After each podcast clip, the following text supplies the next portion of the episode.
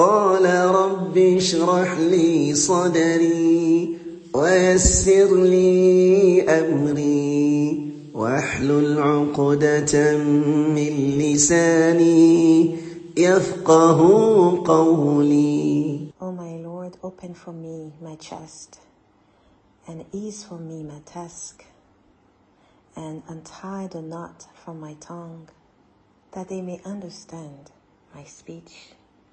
Bismillah, walhamdulillah, wassalatu wassalamu ala rasulillah, wa ala alihi wa sahbihi ajma'in. رب اشرح لي صدري ويسر لي أمري واحلل عقدة من لساني يفقه قولي رب زدنا علما alaikum wa rahmatullahi wa barakatuh. My beautiful sisters, welcome to another episode of the Women of Quran Now podcast. Welcome.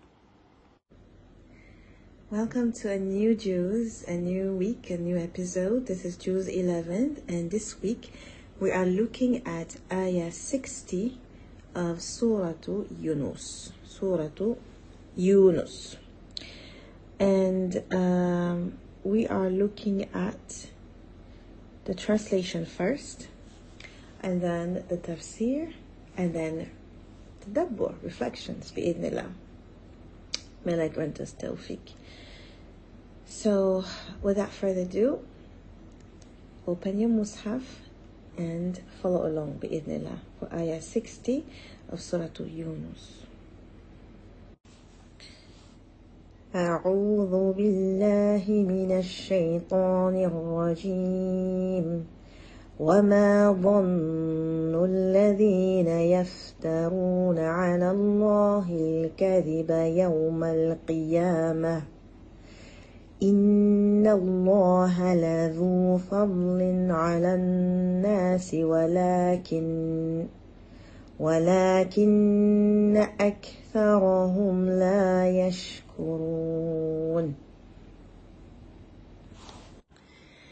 So the translation of this ayah that we just recited is What will those people who invent lies about Him, meaning about Allah, think on the day of resurrection?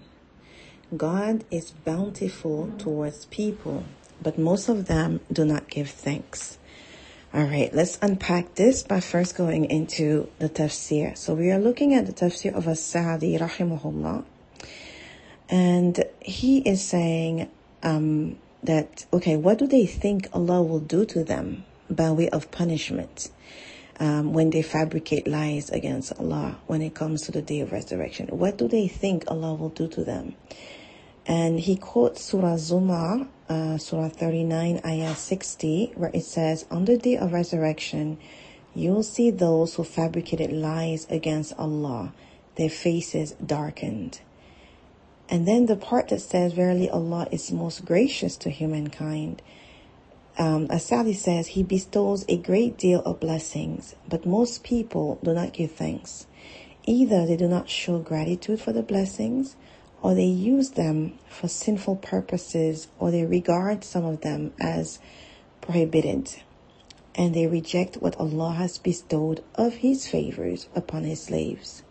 Few of them are grateful and acknowledge the blessing, praise Allah for it, and use it for the purpose of obeying Him. This, this verse is quoted as evidence for the basic principle that all foods are permissible except those concerning which there is a text stating that they are prohibited because Allah denounced those who prohibited the provision that He bestowed upon His slaves. So basically the context of this ayah is that the mushrikeen at the time, they made some things halal and some things haram without evidence, right? And so to this day we see that some people are saying, oh, this is haram and this is halal. And it's not backed up by evidence. It's back, it's just, they're just coming out of their own thinking, their own thoughts.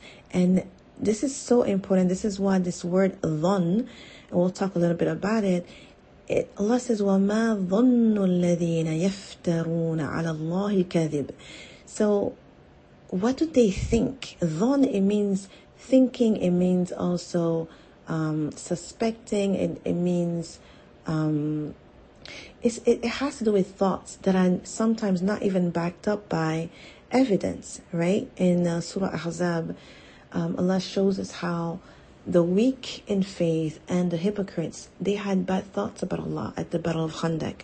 And they thought that Allah was just calling them to their destruction.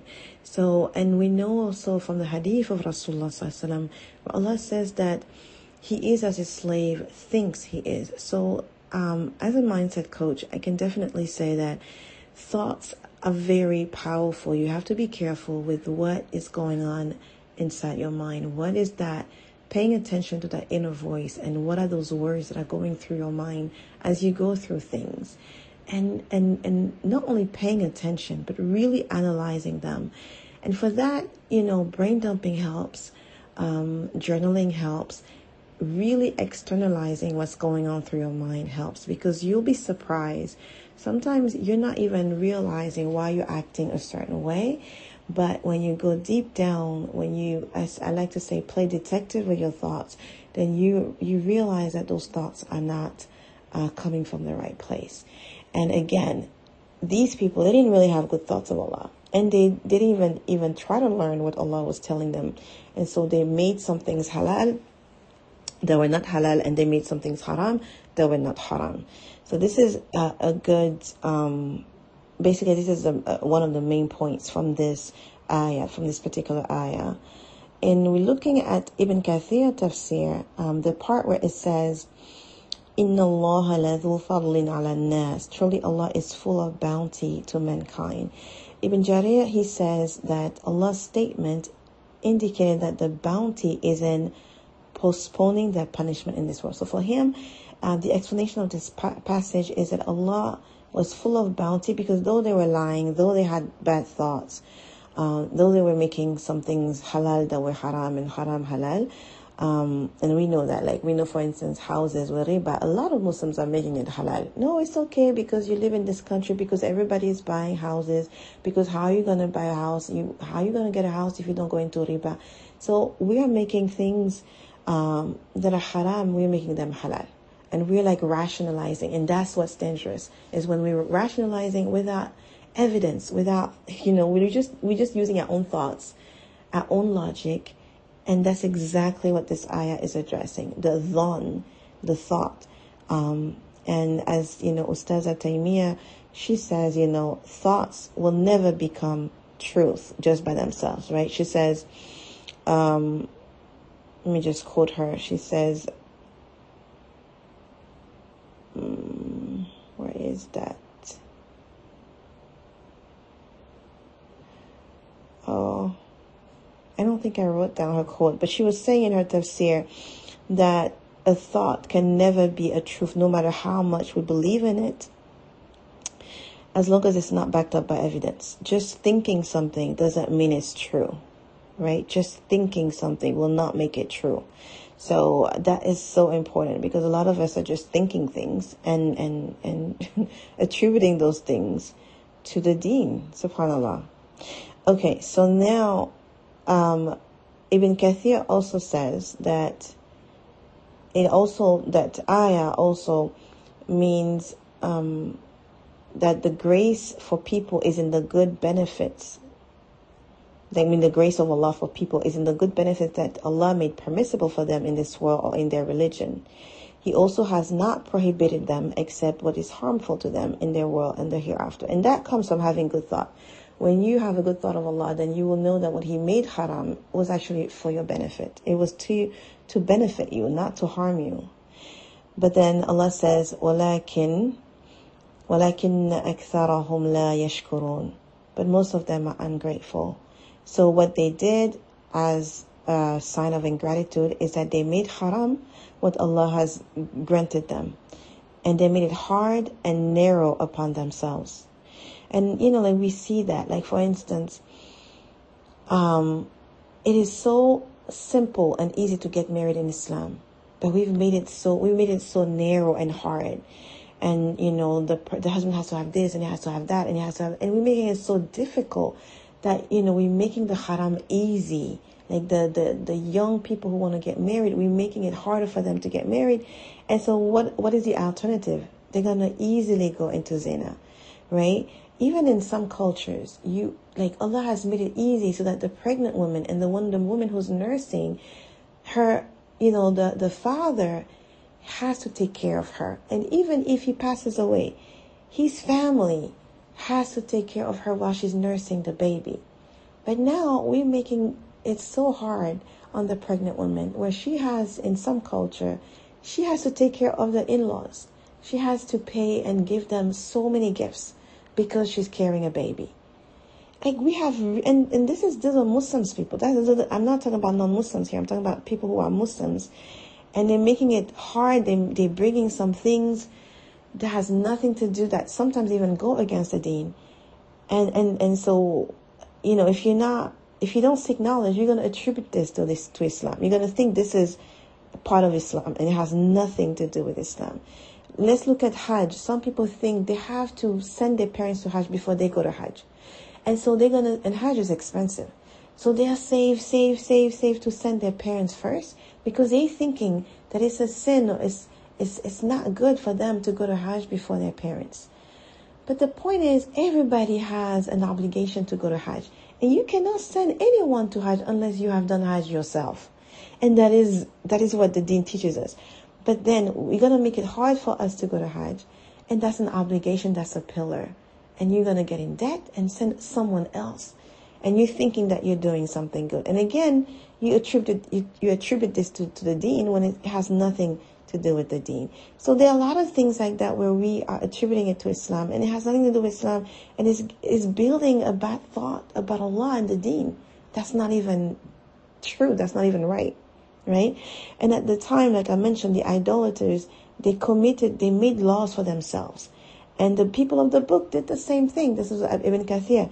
He's like, the people of the book did the same thing where they invented innovations in their religions and, and, and, and in their religion. And we know that, like we have the nuns and they say they're going to give their life to, to God. And so they're going to go into the convent and they're going to deny the, the human desires, the human nature, and the priests are doing the same thing. And then the result of that is that you have a lot of, subhanAllah, homosexuality going on among themselves or pedophilia. Like they, they, they have young kids coming to them to supposedly learn the religion. And because they cannot marry, they end up abusing these kids. And, and that's what's hap- that it happens every time we go against what Allah has put in place for us. He created us. He knows us. He knows what he knows what we are capable of doing. He knows what is good for us. He knows what is not good for us. And so when he set laws out of his perfect wisdom, and then we say, no, that doesn't actually make sense to me. I'm going to go by what I think makes sense. Then we always are going to wrong ourselves. Subhanallah. So the this there's so much to come out of this ayah, but this is what I want us to think about this week. Coaching wise, I'm a mindset coach, and what I'm gonna ask us to do this week is to pay attention to our thoughts, to pay attention to the inner voice that's going on, and to analyze it and to say, okay, what am I thinking? And is this th- is this thought aligned with Quran and Sunnah? Is this backed up with evidence? Because, like we said, dhan will never replace the truth. Actually, that's here's a quote of uh, Sister Taimia. She said, "Dhan does not replace the truth, no matter how strongly someone believes in it." Right. So just your thought without evidence does not make it the deen. Right. So let's check our thoughts. Is this from the deen or is this just my thought? And how true is it? Right. And remembering this hadith that is so powerful. I am as my slave thinks I am. One time, a student of mine, she was going through some.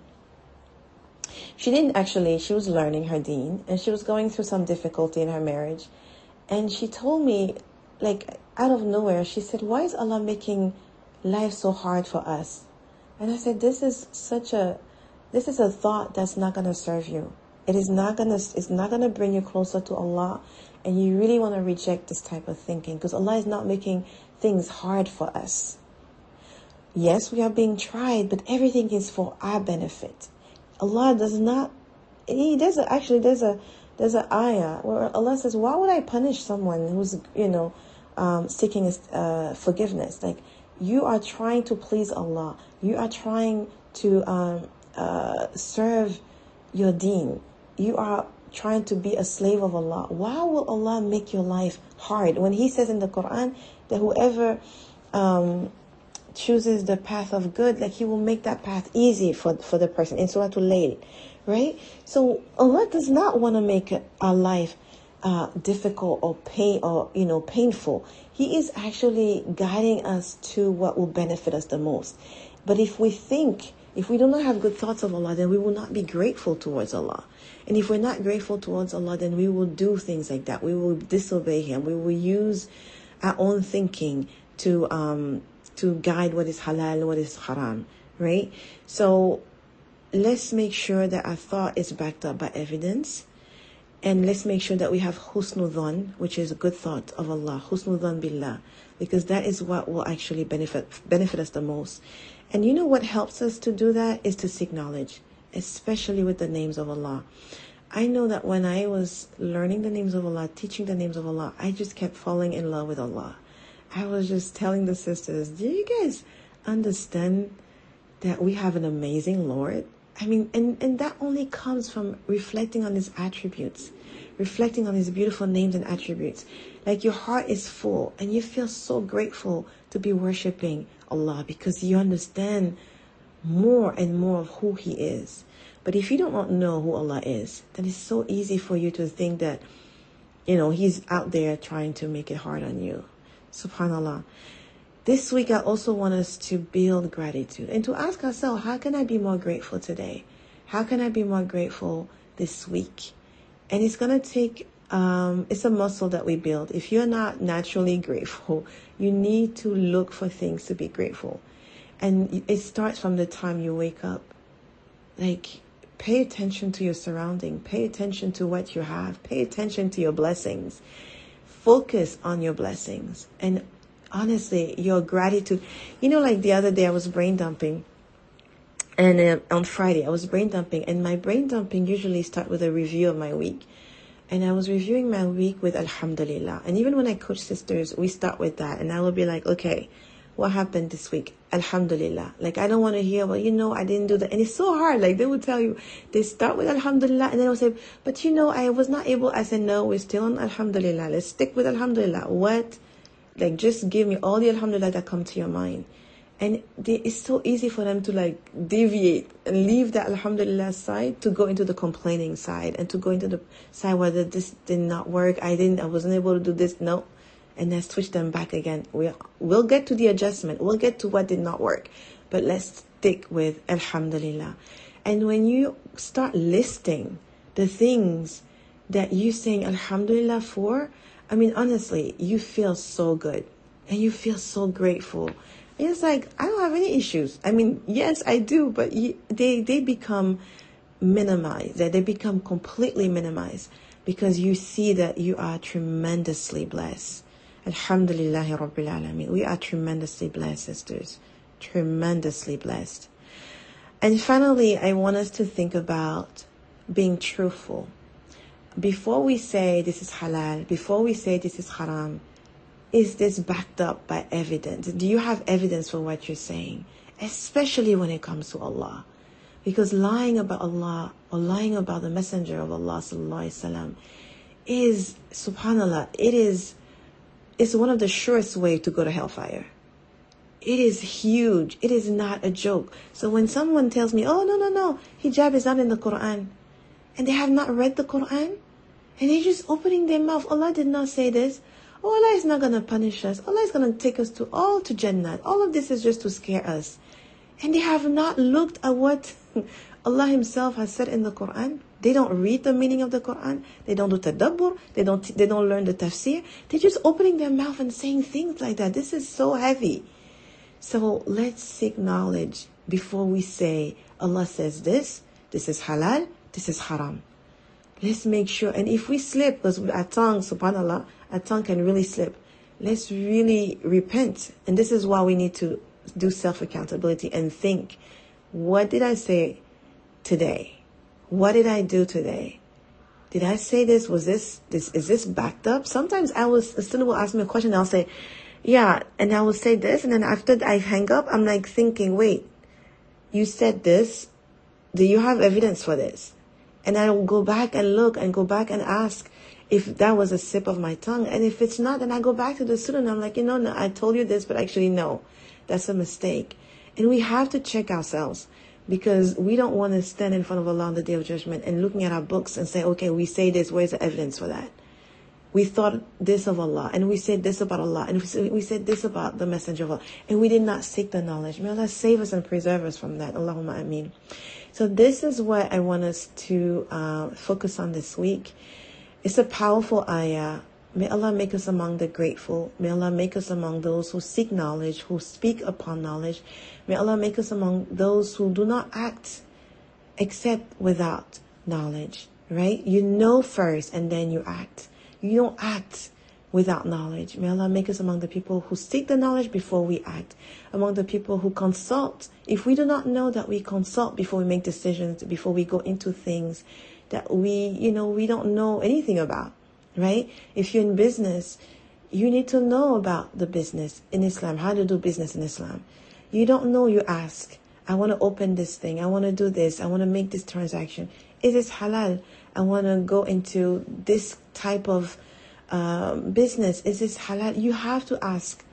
You have to ask. If you do not know, ask. That's better than just to go into things and then regret and to think it's halal when it's haram to think is haram when it's halal. So may Allah preserve us from that. Any good is from Allah, any mistake is from me. Subhanaka Allahumma bihamdik. Ashhadu an la ilaha illa anta astaghfiruka wa atubu ilayk. Until next week, inshallah, for another Juz, another ayah, and other reflections. Bi'idhnillah. Assalamu alaikum wa rahmatullahi wa barakatuh. سبحان ربك رب العزة عما يصفون وسلام على المرسلين.